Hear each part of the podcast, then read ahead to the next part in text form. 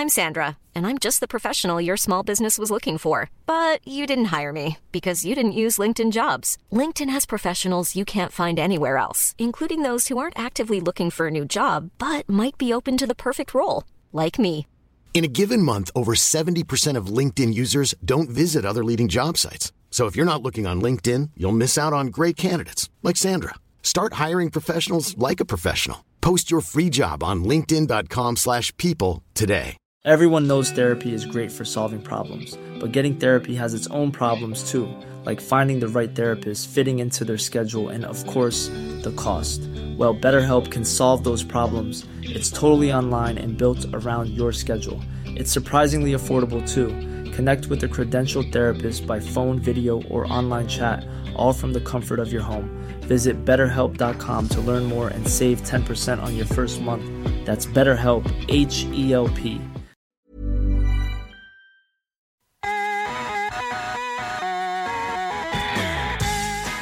Now, you're very welcome along to the Huddle Breakdown and to call here with you in the company of Alan Morrison and soon to be joined by Duco James, who's running a little bit late. We are going to be looking back at Celtic's 2 1 victory against Motherwell as they return to SPFL action, and we're going to be looking ahead to the RB Leipzig clash in the Champions League group stages as well.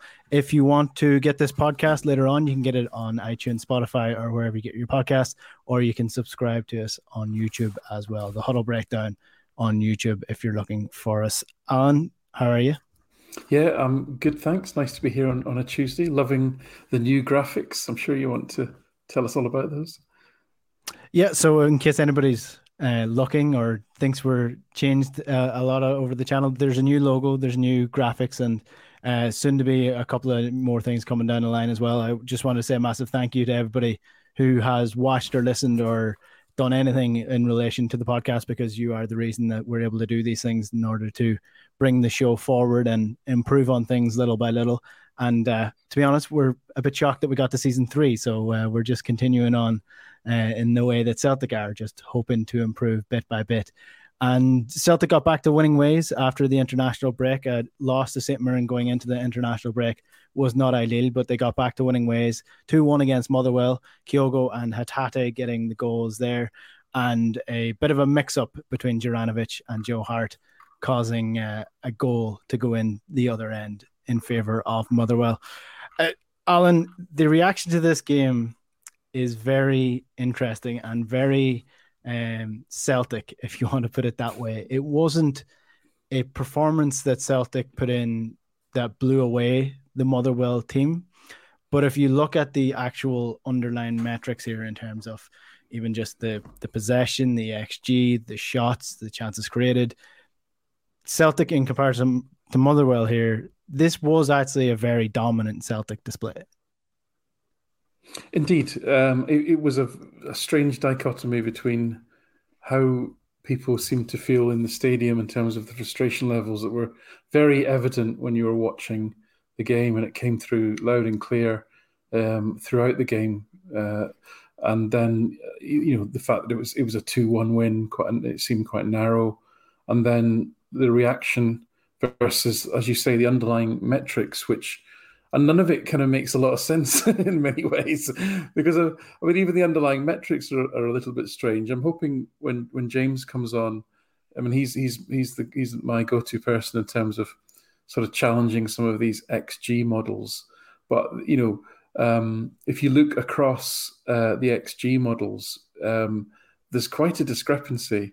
But all of the sort of let's call it the commercial um, uh, producers all had Celtic between 3.2 and 3.8, and 3.8 was actually StatsBomb that you know James always says is I'm not going to say the best, but it's the one that caters for the most variables. Let's put it that way. Mm-hmm. Um, whereas whereas Motherwell were all around about sort of 0.3, 0.2, that sort of thing. I actually, with my sort of analog XG model, had it, it just below three and, and them okay. just below 0.5. And I think mine is the is, it was the best reflection of the game, to be honest with you. Uh, but yeah, they all average out about 3.4 to 0.35. And I, I you know, if I watched that, when I watched that game, I didn't feel that you know it looked like that was a th- three three and a half xg game for Celtic by any stretch. Definitely the better team. Definitely should have won. but um, the the underlying metrics seem to be quite odd, and I'd be interested in James's view as to why that why that is. Yeah, well, like th- this is where the I don't know if what what do you want to call it the the argument or the um the key difference between fans who watch the game and don't really care about stats or don't really care about metrics and the fans who what like maybe might not catch the game live and will look at the underlying data first before they go watch the game because there's no way that I came away from that game thinking that was a good performance from Celtic. Yet all of the underlying data says that it was. And I, I am interested to get your thoughts of why it felt that way. For me, hmm. it wasn't that it was a sloppy match for Celtic. It wasn't that they they didn't particularly create many chances. For me, it was, just came down to the pace of the game and the the the crispness of the passing. And um, some of the movement just didn't seem to be there and it just didn't seem like a textbook Celtic performance. If you're going to use a football cliche, you could say that Celtic seemed like they were in second gear the entire way through the game. Yeah, I, I, so listen, I, I, like the word use sloppy. That's exactly what I wrote in my sort of um, the commentary that I kind of keep my own little notes as I'm watching the game and sloppiness and and imprecision and and and actually a little bit of nervousness, I think. Uh, and and if you think about it, this is a team that's had a, a long unbeaten league run suddenly come to a, a, shuddering halt in in quite spectacular fashion at St Mirren, uh, on top of some difficult um, European games. I mean, the Real Madrid game for all the first 50, 55 minutes were excellent. It was actually quite stark how how much more streetwise, how much more how better Real Madrid were in terms of their game management and the, the way that they they, they, they, you know they, they eventually imposed themselves, and that was probably a bit of a shock to the system.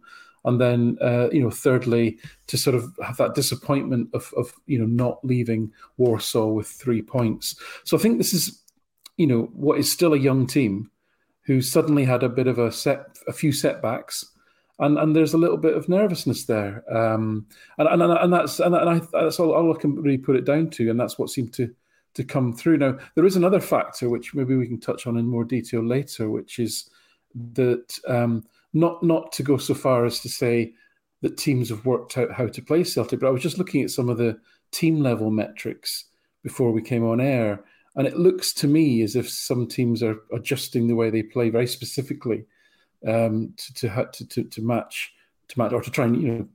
To, to, I mean, Celtic scored like four goals a game in the first what, what, what was it six league games, right?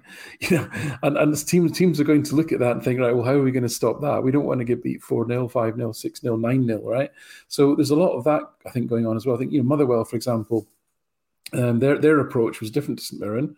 Um, they, they they were kind of a medium to low block, but what they did what they did was essentially said to the two centre backs, "You can have the ball." We're not going to press you. I mean, Van Veen's not his game anyway, uh, but you can essentially have the ball, and then we'll just make sure that everybody else is really tightly marked. And it and, and that came across to people as if, oh, it's really frustrating. Jenz and Welsh are holding on to the ball too long, their passing's no good, and all this sort of thing. When actually the the the the um, the, the the responsibility uh, and the burden of progressing the ball into the final third almost fell exclusively to these two, two, two players.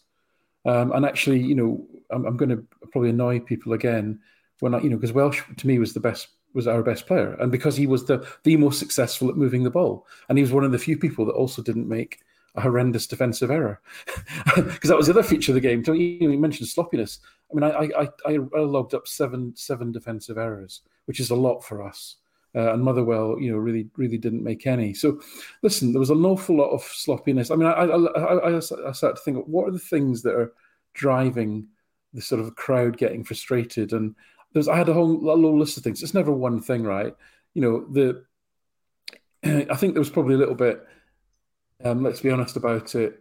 We started the day thinking that perhaps the Rangers might drop points at Hearts, and that didn't happen. In fact, quite spectacularly didn't happen. So there's a little bit of a sort of um, you know wishful thinking there that didn't quite come to fruition. Then then you've got the you know the own goal, which everyone sort of is, is in howls of derision at, and it kind of it makes you lose confidence a little bit in players that you you're the two two your most experienced international players, and Hart and Juranovic. Then the second half started really badly, really badly, very sloppy. Then then you had throughout you had um, obviously you know, the John Beaton factor. I, mean, I, you don't need to say any more about that. He was he was horrendous in terms of continually allowing late challenges to go un, un, unpunished. Um, there was the time wasting. You know, there was the teams are now teams are now becoming very good at disrupting Celtic's multi-ball system. Right, they're deliberately getting the ball, throwing another ball on the pitch. There's always two balls on the pitch. They're deliberately ignoring the the ball, the little ball boys and girls, and wandering off to get the ball when there's one right in front of them. Oh, and, and listen, why wouldn't you? Because that's that's you know, Celtic use that, try and use that to their advantage. But this is now this is now becoming a feature, right? And it's going to frustrate the, the crowd as well. People, you know, pe- people left the, the stadium on a downer because McGregor been sent off in the 89th minute, right? So all these factors, I think, um, you know, as, on top of the recent runoff, we haven't actually won a game for three games, three, four games as well. I think that to me, to me, they're they're all all the factors. And as I say, if you add on to that a sloppiness, you know, we we we forced ten what I call pack turnovers. So let me just explain that.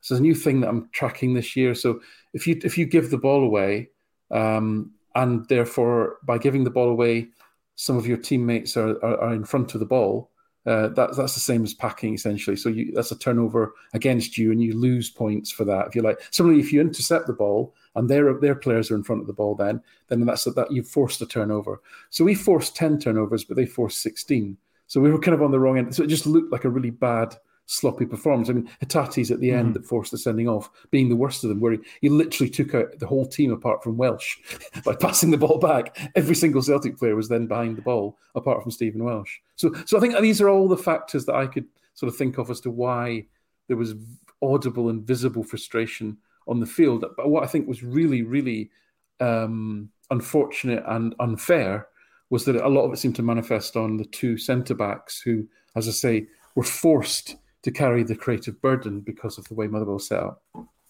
Mm. I've often thought that Celtic could easily play a playmaking player as their centre back well, like the Scottish League. Um, sort of, well, more like Aaron Mooy. Like I, I, I, genuinely wouldn't have been surprised if Aaron Mooy was brought in to play centre back for these games for Celtic. Um, and they played a sort of a, a three at the back um, going forward against these uh, these sides that are set up like this, just to have that creative option. But um, that might be a little bit uh, farcical or, or dream-worthy stuff. Uh, James has joined us. Uh, better late than never. What are your general uh, thoughts on this win against Motherwell? A two-one win. If this is a three-one win, people aren't complaining. I think. Yeah, apologies for for joining late. Um, I, I, heard most of what Alan said there as far as why it feels so much worse than it probably was, and I, I echo those comments uh 100%. Probably, the, and I, I didn't catch if Alan mentioned this, but one, one of the things I noticed and uh, looked into um, is that we've had a really weird start to the season relative to not finishing chances close to goal. You know, kind of the higher quality ones we're missing on a disproportionate basis. And that you know, whether people call him a sitter or whatever you want to call it, when when you miss those kind of opportunities, that kind of juices the the anxiety up a few notches too. Um, and, and uh, the game against Motherwell was another example of that, where you just had a bunch of stuff kind of not quite go right uh, from a finishing perspective too. Um, and you know, it, it, was one of those games where literally, if it wasn't for that uh, good finish by by Hatate and their keeper being maybe not quite as great as he could have been or good as he could have been. Um, you know, that's a nil-nil draw, and we're all looking to jump off the building. Um, so, which is crazy because all the things that Alan said, it, it, it wasn't anywhere near that close. It is very much a a, a perception versus reality sort of thing here because I, I think Alan raised a, a, a lot of good points there in terms of how the fans felt and why the fans would have felt that way. And and again, when I was analyzing this game on this channel, I was looking at it uh, and I was trying to get put forward the point that I was trying to make the I was not trying to make the argument that this was a good performance from Celtic, but everything tells you that this actually was a good performance from Celtic, bar a couple of sloppy passes here or there. The issue for us and the biggest issue for me is um, we're playing RB Leipzig tomorrow night, and if Celtic put in a performance like that against RB Leipzig, they're going to be absolutely destroyed. That's my biggest issue with this performance. Yeah, that, yeah, um, yeah, yeah. Sorry, James. Well, I, am sorry. I, I, was just going to say it, it. It's. Um, I mentioned after the St. Mirren game that I'd be more concerned if it was, you know, if we kind of had a string of these kind of things, and this was a different kind of uh, annoying and concerning. Um, but again, we're, you know, um, with the the dis- we had the disruptions of the significant amount of um, uh, ch- changeover in the squad for the St. Mirren game, and in this game, we're still dealing with you know two center backs that probably haven't really played together at all, other than in practice. And um, you know, to Alan's point, we, another opponent who um, weren't completely bereft of any kind of uh, reasonableness with their game plan, meaning that it was relatively coherent, relatively well coached, relatively well organized, and relatively well executed given their standard. And you know, so it's it's in a different way. It was similar to Saint Mirren. So is that enough to get really concerned about?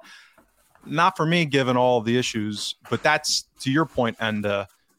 I've been concerned the whole time since we've had the announcement that RB Leipzig was going to. So this is the game in Germany against this opponent is the one I'm was anxious about anyway. And with those two things back to back heading into tomorrow, you know, it's definitely not mm-hmm. optimal, particularly if uh, Carter Vickers isn't going to play, which I don't know if that's even been determined yet. Um, that's last I heard that was up in the air.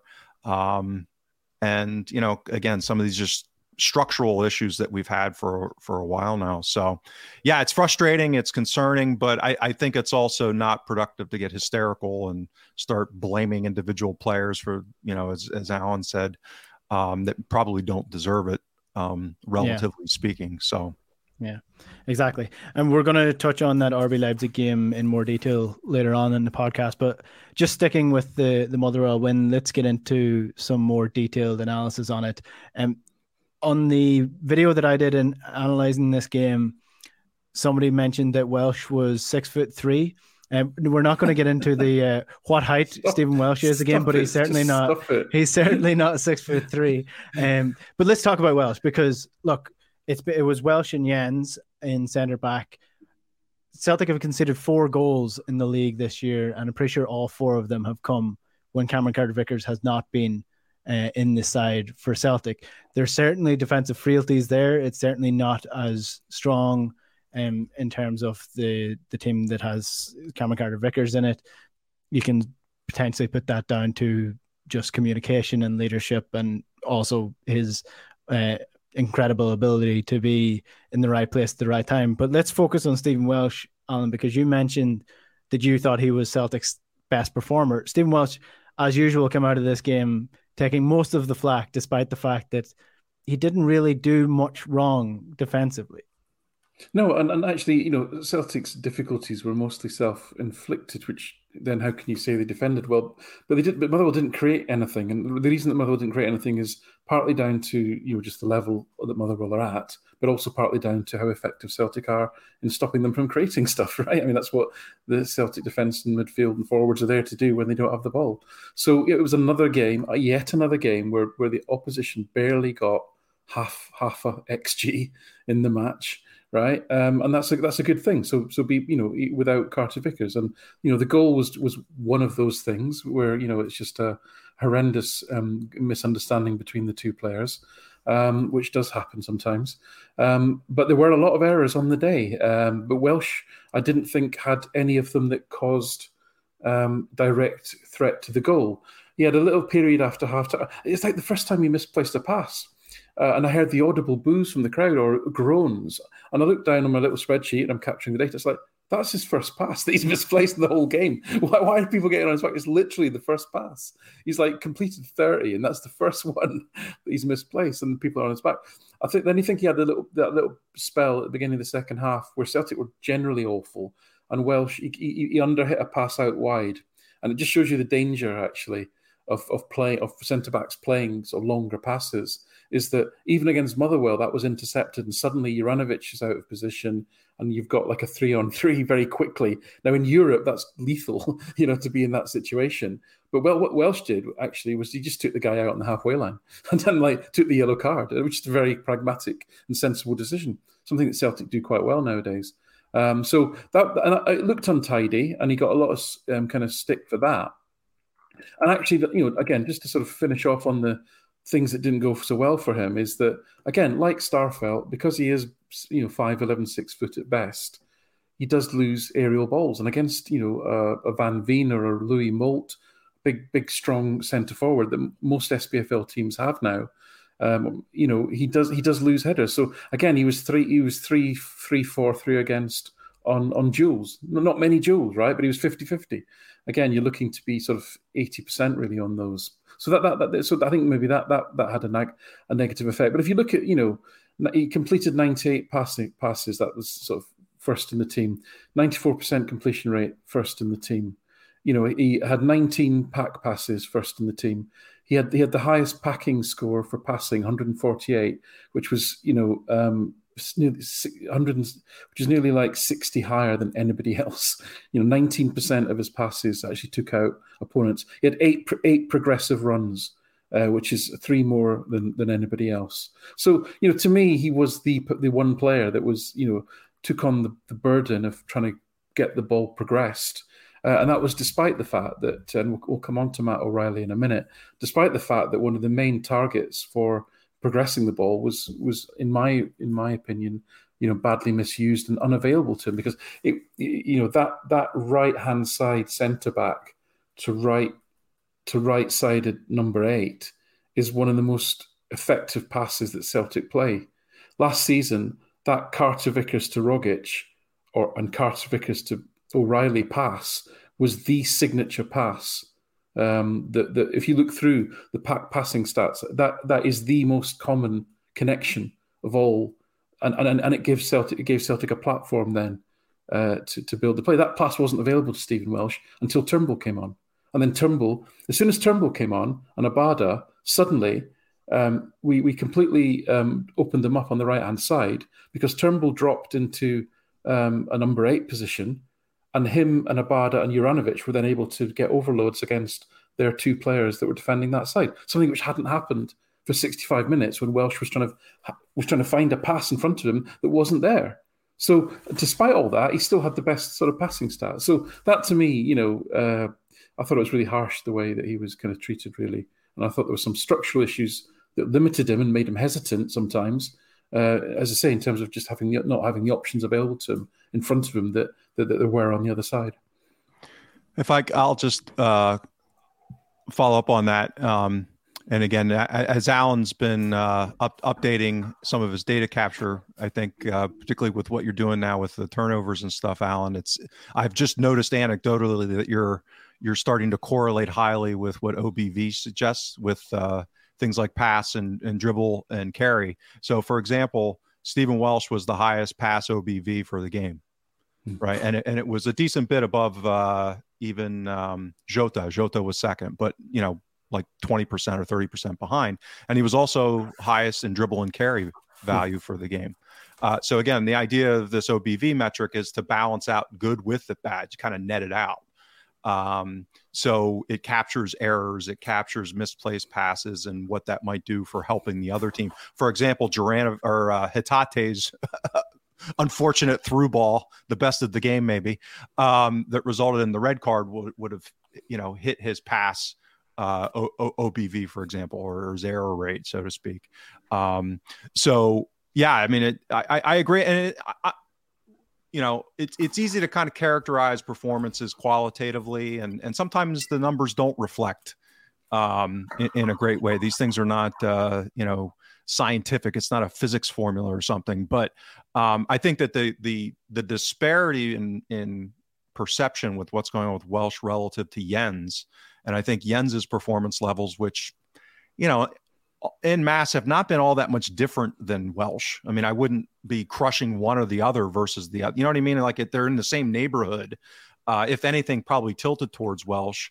Um, and the, the, the narrative disparity between the two is just pretty amazing. And it's to me, it comes back to this whole issue of confirmation bias, which is people have a, an anchored bias against a player, and then every time something goes even mildly wrong or bad from that player, you know, they just that's all they can see and feel and um, or or it distorts kind of how the the impression of the mm. player is just because of that underlying bias. So, so I suspect James, James, James, sorry, sorry to cut in there, just just to highlight that fact. So I don't, I don't want to sort of embarrass anyone in the comments, but somebody in the comments said that you know Welsh's two passes out of play were pub league standard, and that's that's to me that's that's classic sort of you know, you're, you're forgetting the 94 passes he completed and, and focusing on two passes he didn't. Now, one of them did cost him a yellow card, and I accept that.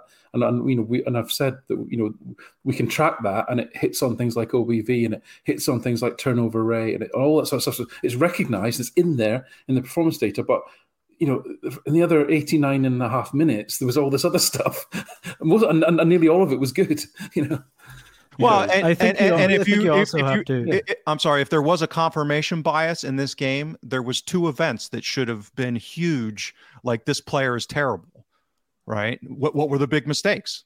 I mean, the well, big the, mistakes. Well, the, the first one, the first one was Hatate, and then Hart and oh, Juranovic. no, there was no, there was three then. Was well, three. right, but the, other, the, no, no, the other, the other, the other one was was was John Beaton not awarding a penalty for a clear handball that both he and the linesman can see, and they and they choose not to award.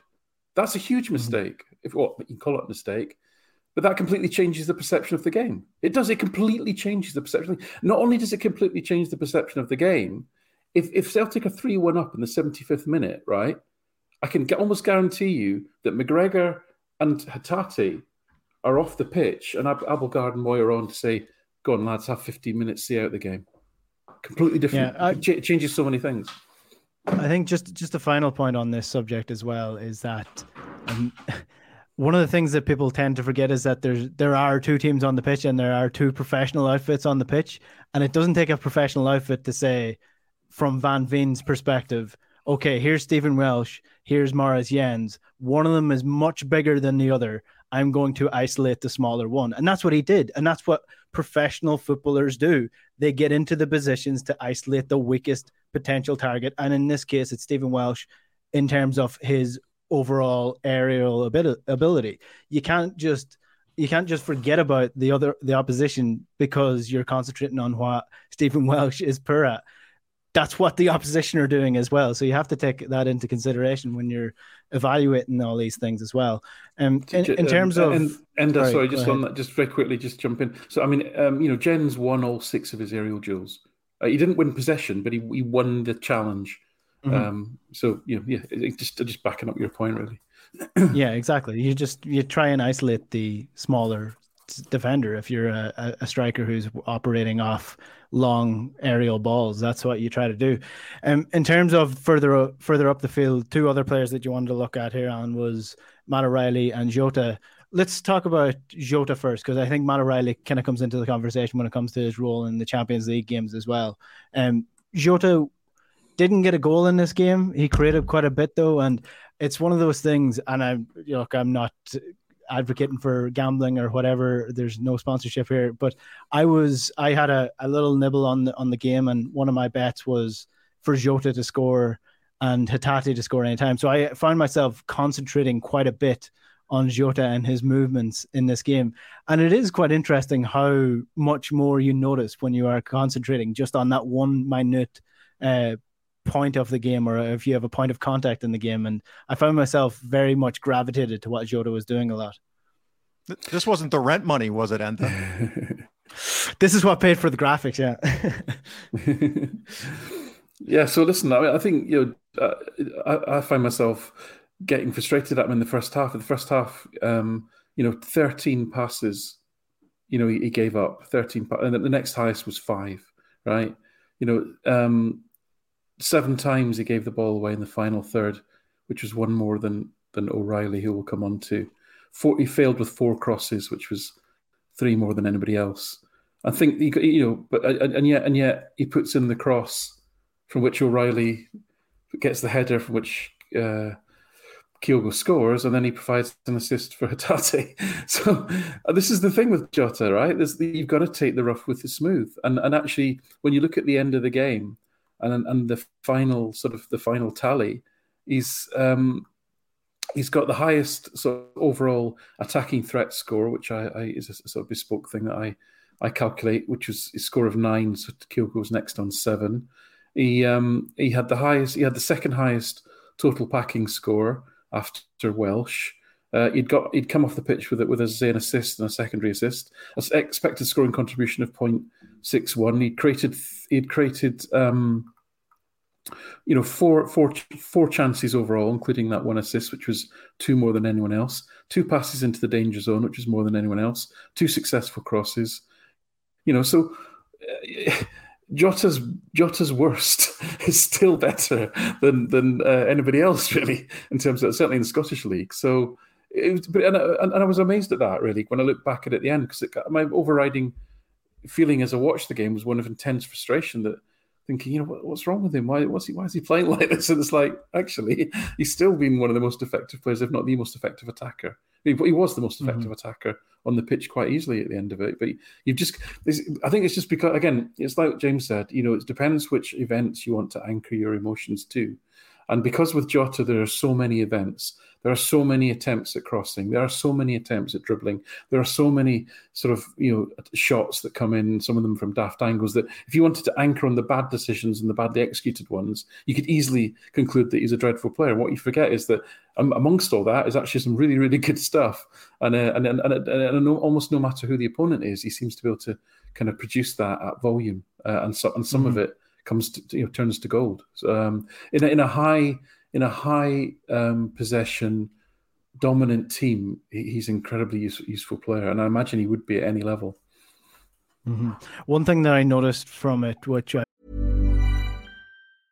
I'm Sandra, and I'm just the professional your small business was looking for, but you didn't hire me because you didn't use LinkedIn Jobs. LinkedIn has professionals you can't find anywhere else, including those who aren't actively looking for a new job but might be open to the perfect role, like me. In a given month, over 70% of LinkedIn users don't visit other leading job sites. So if you're not looking on LinkedIn, you'll miss out on great candidates like Sandra. Start hiring professionals like a professional. Post your free job on linkedin.com/people today. Everyone knows therapy is great for solving problems, but getting therapy has its own problems too. Like finding the right therapist, fitting into their schedule, and of course, the cost. Well, BetterHelp can solve those problems. It's totally online and built around your schedule. It's surprisingly affordable too.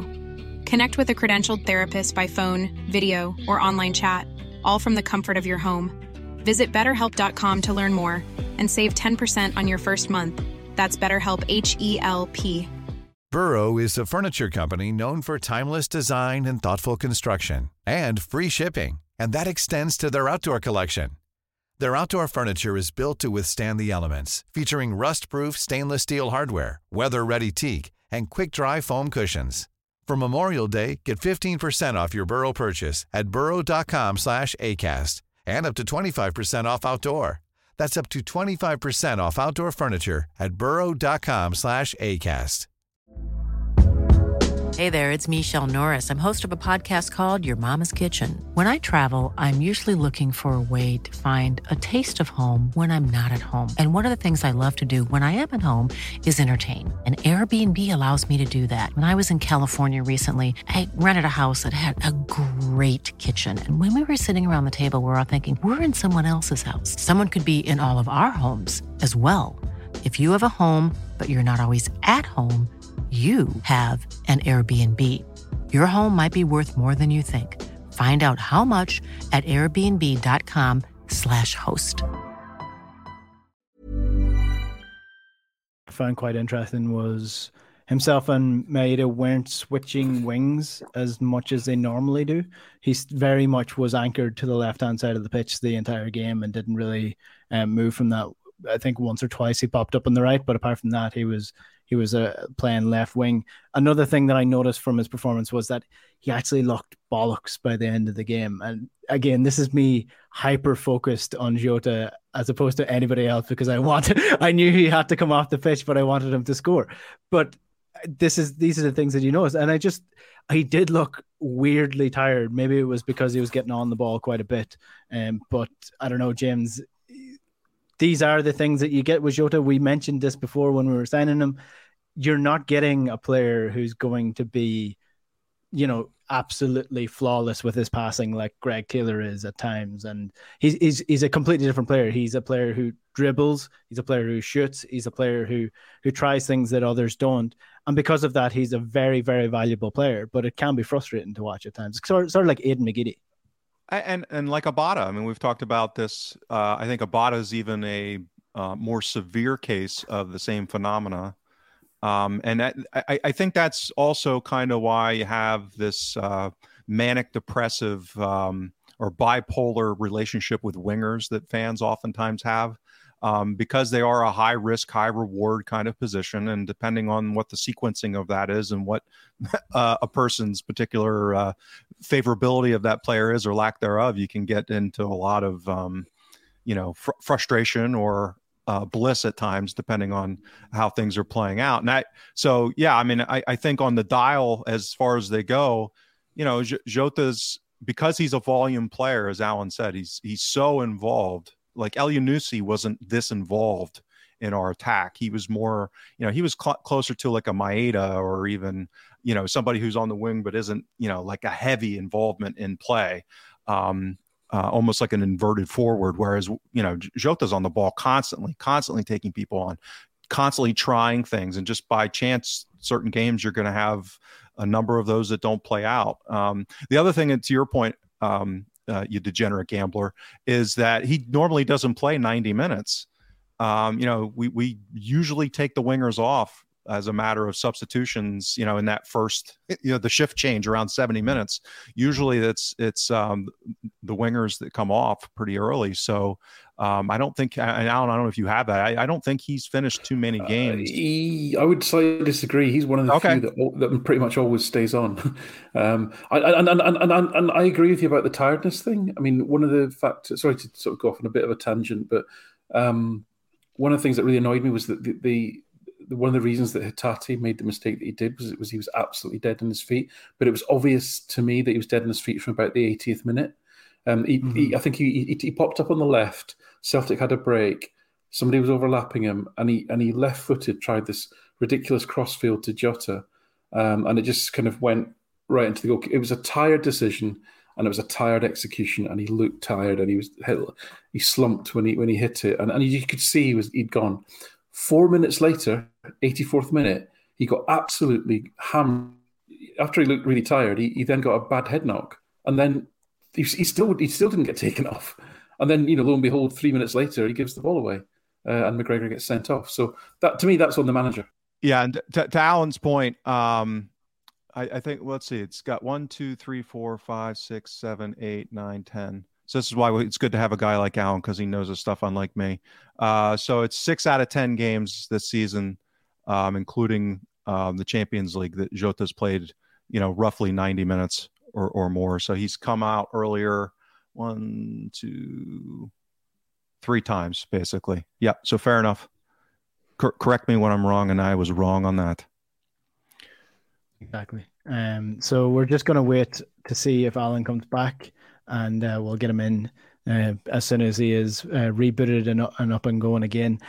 We'll move on to the RB Leipzig game tomorrow night because we're about 35 minutes in here. So the game tomorrow is probably make or break if Celtic are going to do anything in this Champions League group stage. Um, maybe even potentially if they want to drop in to the Europa League group stage and have uh, football after Christmas in terms of European football. RB Leipzig are a team that are getting going under Marco Rose. You could say they won 4 0 at the weekend. And I did a bit of analysis on them today, James, on the channel based on their their tactics and what they're going to do and what they did at the weekend and how they're going to do damage to Celtic. One thing that I noticed was that they play a 4-2-4 essentially going forward when they're breaking forward and uh, with a lot of fast players like Nkunku and Timo Werner that sounds to me like it could be incredibly dangerous for this Celtic team who play very, very narrow. Yeah, it's um as as I've been saying repeatedly for weeks now, um, and I mentioned earlier that this is the the game of my utmost anxiety. And as as much as um, we've been trying to provide some context for the performances against St. Mirren and and Motherwell, um, trying to be balanced, meaning that you know there's certainly plenty of good with bad in both. Um, a, a, lot of the things that we're def- kind of defending a Welsh and a Jenz or um, you know the team in general on, I, I, tend to get a lot more worried uh, with those issues, meaning that on the the margin relative to playing a you know a Motherwell at home, it's like okay, don't get your hair on fire um, over it. Uh, my my hair's on fire a little bit with the same issues heading into tomorrow. Um, and I hope that that's an irrational anxiety. I hope that I'm overstating it in my own uh, dark recesses of my mind, but and, and mm-hmm. my my emotions. But uh, yeah, I, I, think this is a really tough matchup. I think kind of the most favorable uh, sequence that we could hope for is kind of a crazy, chaotic game where we get a lot of chances and uh, maybe hit them on the counter and um, you know score some goals with some good finishing and or they make some mistakes um, and they have a bad day finishing, which I think is possible. You know, Werner hasn't exactly been uh, Lewandowski um, as far as his finishing goes uh, over time. So hopefully, you know, they have a rough day in that regard. Um, but I, I just think it's going to be very difficult for us to handle their press and to kind of play out the way I think we're going to try to play out.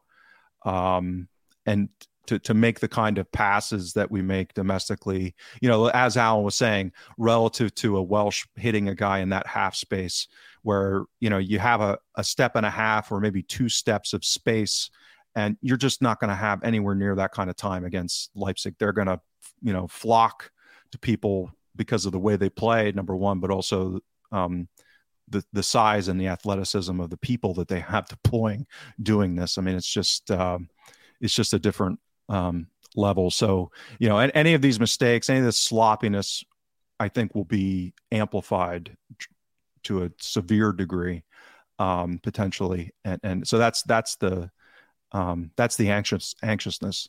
Um, the positive side is it could be quite entertaining. And like I say, I, I think we've, we've got a puncher's chance, right? I, I, am not going in with a defeatist attitude. I think we can, um, you know, c- come out with a result. Um, but I, I also worried about the other side of that, which is we could get quite a doing. I think um, if we don't get some of those breaks go our way. Mm-hmm. I'm going to be chatting to Phil Bundesliga Bonnie on tomorrow uh, on the channel tomorrow. So he's he's going to fill me in a little bit more in detail about Marco Rose and how RB Leipzig have been uh, performing under him since he he took over. They're still in a bit of a mess in the Bundesliga. Let's be honest, they're in the bottom half of the table so far. So I think we're getting them at an okay time, probably not the best time. A couple of weeks ago would have been the best time to get them when they were in a real mess. And Marco Rose has had an international window now to to work on things, so it, it may not be the best time to get them. But I still think they're not as good as potentially their reputation brings. I think a lot of people look to the Leipzig or the RB projects in general and think, oh, these teams are incredible, and they see all these project players coming out of it. Where in, in reality, they're they're not maybe as strong as uh, they're perceived to be. In terms of the way that Celtic are going to play, Cameron Carter Vickers, by the way, you mentioned him earlier on. He didn't train or wasn't video training for Celtic uh, today, so it's That's probably, probably yeah. unlikely that he's going to be in the team uh, tomorrow. So it's likely so going to be that's, hor- that's horrifying for me. yeah. It's likely going to be yeah. It's likely going to be Jenz and Welsh in defense with Juranovic and Greg Taylor. So you're talking about your third and fourth starting uh, choice uh, center back starting in the Champions League. This is where we come into the the squad depth and whether it was actually whether it was as strong as we we might have perceived it to be. But in in terms of the what Celtic need to do here, somebody mentioned in the comments that the first 15 minutes are going to be absolutely vital for Celtic here. We saw what Celtic tried to do against Shakhtar, and that worked relatively well. They came out of the blocks really, really quickly, got an early goal, but then made the mistake of sitting back against Real Madrid. They came out of the blocks really quick, burned themselves out by 60 minutes, and uh, the game was over at that stage. Are we going to see the the you know the third bowl of porridge where it's just right from Celtic and they get the mix between coming out of the blocks really quickly, scoring their chances, and then controlling the game in a better way? Or how are you expecting Celtic to perform here? Well, I, I have to say, all that time in Italy with the sun, your hair does kind of look Goldilocks-ish. So uh, you're a little little blonder than normal, but um, yeah, I, you know, I, I, talk about one of the potential strategies for opposition at Celtic is kind of try to try the high press, try the ambush early. If you get that early goal, then you can kind of, you know, sit back and maybe hit, play on the counter and be more conservative. Um, I, I doubt we're going to do that, but I could see that being a plausible game plan heading in against this opponent because again, I, I think to your point, if we try to go toe to toe with these guys for the entire 90 minutes at because again, I this is not Real Madrid even. This this I'm not saying about quality. I'm saying that the pace with which these guys play uh, and the ferocity uh, that they play, um, you know, the, the the potential for us getting tired even faster, I think, is not, you know, um, a, a, low probability. And uh, because of the depth issues that we're missing some important guys, particularly in defense, that would certainly be, uh, you know, a concern potentially. So um, I, I, I don't know. I, that's I, am that's part of why we talk about this being ga- this game being such an interesting litmus test. Um, and so, to a degree, it's not a fair one because of, and I don't mean fair in a sense of you know whether it'll be a fair game, but you know, it's not going to be quite the litmus test if we had everybody uh, fit. You know, we'd like to see uh, Starfelt and CCV in this context to see them get stress test at this level against this level of an opponent that plays this way.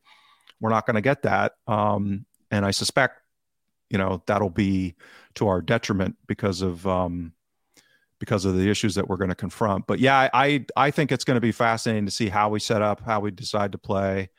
Um, and you know whether or not some of these tweaks that we've talked about relative to pressing and um, leaving space that kind of thing is is um, you know adjusted uh, more intensely in in this game um, and i think that could segue into what what alan wanted to talk about if he's out of the matrix relative to o'riley's u- utilization as well but um, so yeah yeah, well, I was going to say for anybody who is listening to the podcast only, they won't know what I'm talking about here. But for anybody who's watching the YouTube stream, it looked like it was one of those sort of protecting his identity in case uh, in case somebody is is after him in terms of Alan's line there.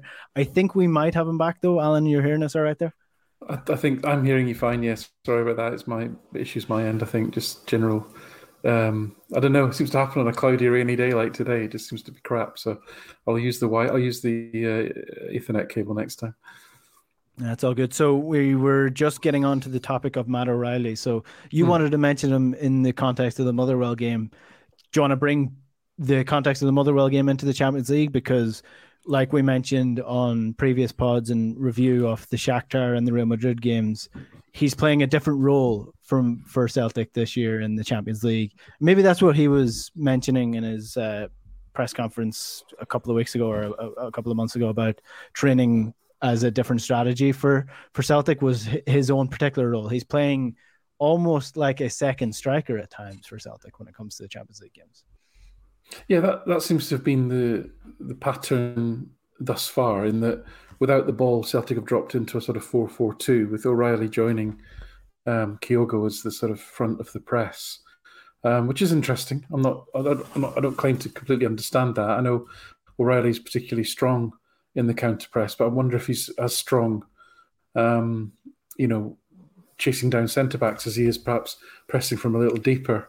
And I would have thought that perhaps Maeda would be more adept at hearing around, you know, f- hurrying up defenders essentially and making them play slightly quicker than they want to and therefore, you know, slightly inaccurately.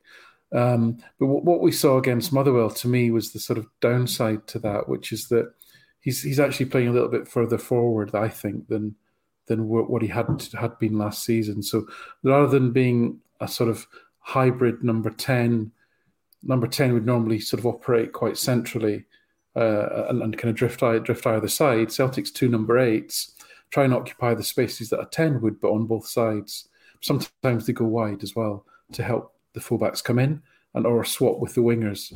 But the whole objective of that pattern, those patterns I've just described, is to is to get three players against two, um, or or two against one uh, in the wide areas. Either you know the, the winger and the and one other against the fullback, or um, the three against two in terms of the two the fullback and the and the and the wide midfielder on the opposition side.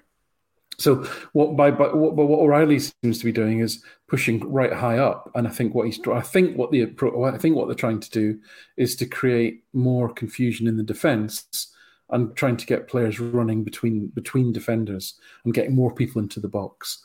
Um, now you might say, well, okay, that worked really well on, on Saturday because Jota crossed into the centre of the box, and there was six foot two O'Riley to head the ball from the centre of the goal close uh, and nearly scored, and then that's how Celtic scored the first goal.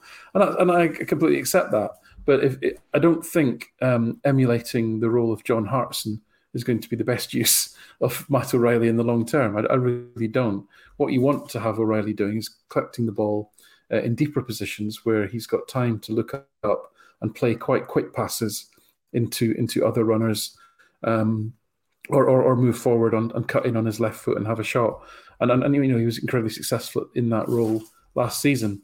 And um, what we saw against Motherwell, as I mentioned before, or, or whether, whether, it was cut out or not, I don't know, is that one of the problems that Welsh had was that he had nobody in that that that half space between in in the pitch and between the fullbacks and the centre backs, where O'Riley would normally have been last season to, to pick out with that pass. That um, and, and, and and and and we saw a number of times, three or four times in the first half, O'Riley receiving the ball on the edge of the box and then immediately giving it away because he's not used to a playing with his back to goal and b having defenders right on him as soon as he as he connects with it by playing operating in those half space and and receiving the ball on the turn you're giving your creative players the space and the time to then do something with that and then start involving other players but the, on the other side the, the other downside to it in terms of blunting Celtic's attack. As I say, it means that we don't get these overloads. So, I mean, the classic example would be um, the second, you know, Hatate's uh, second goal in the derby in February, where, where we worked that overload perfectly to carve open that side, and it resulted in Hatate scoring from that sort of uh, edge of the box. Um, so, so to me, I, I, don't see the upsides. And when I look at his data in terms of pressing, because you might think, well, okay, uh, we've said before many times, O'Riley's one of the best pressers of the ball. Um, not because he's particularly fast or aggressive like Maeda, but because he just anticipates things, he sees things quicker than everybody else. Um, but his pressing numbers are all down on last season. So we're not even, although his, although his number of, he's involved in more duels, more tackles, the number of pressures, the number of regains, the number of counter pressures, they're all down on last season. So I'm, I'm not seeing the upside to having O'Riley on the ball less, not getting the ball in deeper positions, and not making connections with his winger and his fullback versus playing higher up. So I, I, and I'm happy to be corrected on it, but I just think yeah. it's a I think it's a tactical misstep, and I'm not seeing the benefit of it. Yeah, I'm not. Uh, I'm not comparing the two players. So if anybody wants to come at me in the comments, don't bother. But uh, O'Riley last season and earlier early doors in this season, I thought he was quite good at picking up some of the the sort of positions that you would recognize from Kevin De Bruyne picking up where he's picking the ball, he's taking the ball from the player most for, most far forward on the right hand side, if you know what I mean, on the right hand side of the box, and he's the option for them to come back to in order to swing the ball in. That's where Kevin De Bruyne picks up a lot of his possession as well, and maybe you know there is sort of uh, actual you know correlations there between the way Man City play and the way Ange plays, but that's for me is where Matt O'Riley's strength is, is getting the balls in those positions because there's a reason he's on set pieces. There's a reason he's on corners. There's there's a reason he's the guy who takes the corner uh, short and gets the cross in. It's because he's the best deliverer of the ball at Celtic. So for me, it's uh, for me he's not a target man. So I agree with there. He's not the guy that you want on the end of your crosses. He's the guy that you want crossing the ball in. Yeah, exactly. That, that is his, his strength, and he, he, he sees passes quickly as well, so he can, he, he, can feed it from that sort of half space in towards runners. I mean, by, by by by by being that far up as well, he's kind of restricting the runs that Kyogo can make because he's occupying the spaces that Kyogo could could run into. So I just don't I just don't see the upside to it. You know, his, his stats at, at halftime in the Motherwell game were, were, were essentially mirrored Kyogo's. So it's like you've got two you've got two people there essentially playing striker role, neither of whom are getting the ball very much. And and then when mm. one of them is your most creative player, that and you're lacking creativity at that point, that doesn't make any any sense to me at all.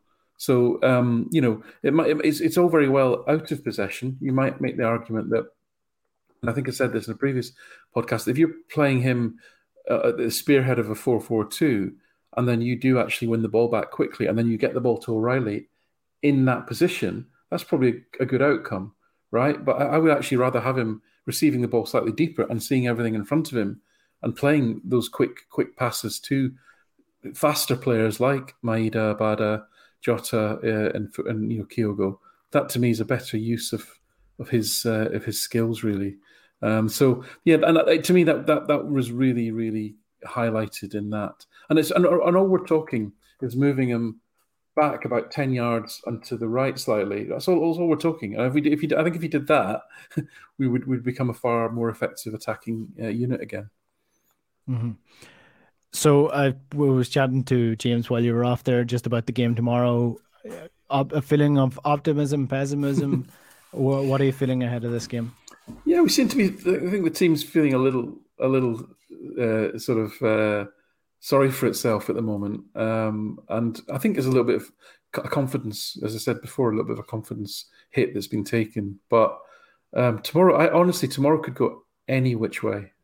You know, you, you, you could literally look at anything from a, a big Leipzig win to a, a complete stalemate to a to a big Celtic win because uh, you just don't know what you're going to get. You don't know how Celtic, which Celtic is going to turn up. I think, like you were saying, Enda, is like we've seen, you know, we've seen a learning curve in operation with Celtic and how they approach these European games. And with Leipzig, you've got a team who they're trying to impose st- highly structured, more defensive coaches on a team full of attacking talent who previously, you know, scored and conceded a lot of goals. And they seem to be throwing the baby out with the bathwater a little bit, is my observation. But mm. they could unleash that that and that attacking talent could go mental tomorrow. You could get endless balls over the top, Werner and Szoboszlai and uh, in you know um, and Kunku running onto etc or or they could they could just have one of their non-functional days where you know the, midfielders look as ordinary as, as, they can be. The, the attackers are frustrating. Werner makes terrible decisions, and Nkunku runs up blind alleys, and, and so on and so forth. So, and we could absolutely, you know, we, we could take them apart. So, it, it could honestly be anything. I really don't know. I just hope we play with a bit more confidence than we we showed on Saturday. Mm-hmm. Anything else to bring up before we finish up this? I'm good. We're all good. Alan, will uh, we won't reveal your identity. Don't worry, it's okay. Um, Which one? No, you have been we have been we have been live on YouTube now, but um, we'll we'll try not reveal it too early. Uh, look, it is what it is. I think the feeling going into this game would be much more positive, even if Celtic had won that game 3 1 at the weekend and people would be happy go lucky. I think the nervousness of this time of year is just something that it happens when you have injured players. Uh, Ange did an interview, one of many interviews he's done over the course of the international break. I think it was with BT Sport, which is still ironically creating far better content for SPFL fans than Sky Sports are, despite the fact that they don't have the rights for it. Um, That's a bingo. It was an interview. yeah, it was an interview with them, and he was basically saying that like last Christmas they were just running off fumes and they're trying to get through it. I reckon going into this period now, trying to get all these games done before the World Cup break is going to be something similar. So it's not ideal times to to be picking up injuries of your key players, but I think if we come through this game tomorrow with a draw, Celtic can still beat Leipzig at home. I, I still I still have full confidence in that. What what I'll I'll get your predictions, even though you say given predictions predictions for the the game tomorrow. I'm going to go 2 2. High scoring draw. I mean, I can't be a Pollyanna. I've been focusing on this game for months, so I, will go. Uh, and again, this is purely as a, a, an analytical forecast, not as a fan. I'll say uh, three-one Leipzig. Three-one Leipzig. Okay. I, would actually be okay with that result, to be honest with you. Okay, I'm going to go with a two one win to Celtic. I think. I, I, I don't know. I just I, I hate the hype around RB Leipzig because they never deliver when you actually want them to deliver. And so I'm I think we're we we have the we have beaten them before. It's not a. There's definitely no fear factor for me going into this game. We, we've beaten a better version of this team before. Yeah. let's be honest. And if you look at if you look at you know Scottish teams even uh, against German teams, they're, they're a mid-table Bundesliga team at the moment, and and that that that you know we should be able to beat a mid-table Bundesliga team if we're on, if we're on our game really. Mm. But this is such Yeah, a well- Je- Jekyll and Hyde team at the moment that we're up against. It just could go anyway. Yeah, the Bundesliga is such a weird league, though. I mean, the Bayer Leverkusen team that we we played last season are second last in the Bundesliga this year. They, Yeah. It's just such a up and down league that you can't really judge a team from from year on year. You have to go on what they're currently doing, and what RB Leipzig are currently doing isn't really striking fear into me ahead of tomorrow night. But we'll find out. We'll wait and see, and we'll analyze this game later on in the week as well. Like I mentioned, Phil Bundesliga Bonnie will be on the channel tomorrow as we look at this game more in depth. I'm delighted to have him on just for that name. So uh, that'll be on the channel hopefully tomorrow around 12 o'clock, midday, 1 o'clock Oh, latest. brilliant. Uh, you'll be able to get that, and I'll podcast that as well if anybody's looking to spend most of the day building up to the game like I am. Um, if you want to get the huddle breakdown, you can get us on iTunes, Spotify, wherever you get your podcasts, or you can uh, subscribe to the channel as well here on YouTube, and you'll get notified every time we're live or we have uploaded a new episode of the podcast. Alan, James, thanks very much. Take care, everyone. Thanks, guys. All right, we will chat to you later on in the week. Until then, good luck. Time to play the game. Time to play the game. It's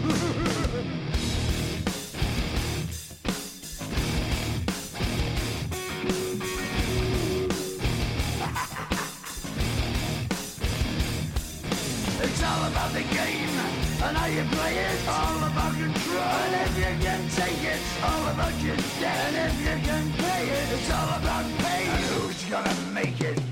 I am the game. You don't wanna play me. I am control. No way you can shake me. I am heavy debt. No way you can pay me. I am the pain, and I know you can't take me. Look over your shoulder, ready to run like a Cleveland bitch from a smoking gun. I am the game, and I make the rules. So move on out, you can die like a fool. Try to figure out what my move's gonna be. Come on over, sucker, why don't you ask me? Don't you forget there's a price you can pay. Cause I am the game and I want to play.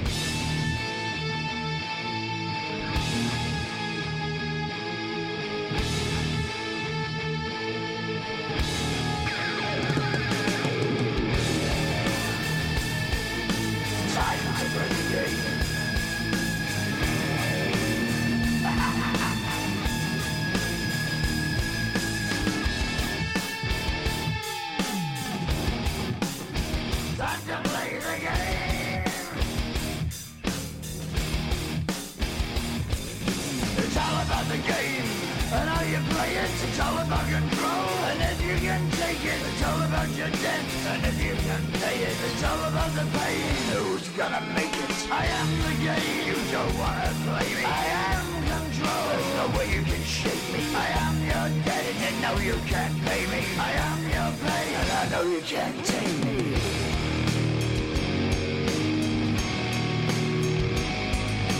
Play the game, you're gonna be the same. You're gonna change your name, you're gonna die in flames.